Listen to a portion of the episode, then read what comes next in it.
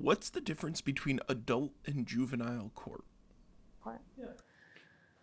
So the main differences between juvenile court and adult court are the confidentiality. Adult court is public, meaning anybody can walk in off the streets and sit in the back of the courtroom. There's seating there and they could watch all the hearings go on and all the cases be called. But in juvenile court, it's a lot different. You cannot just simply walk into a juvenile courtroom and observe what's going on. You would need to get special permission, and that is because of confidentiality laws.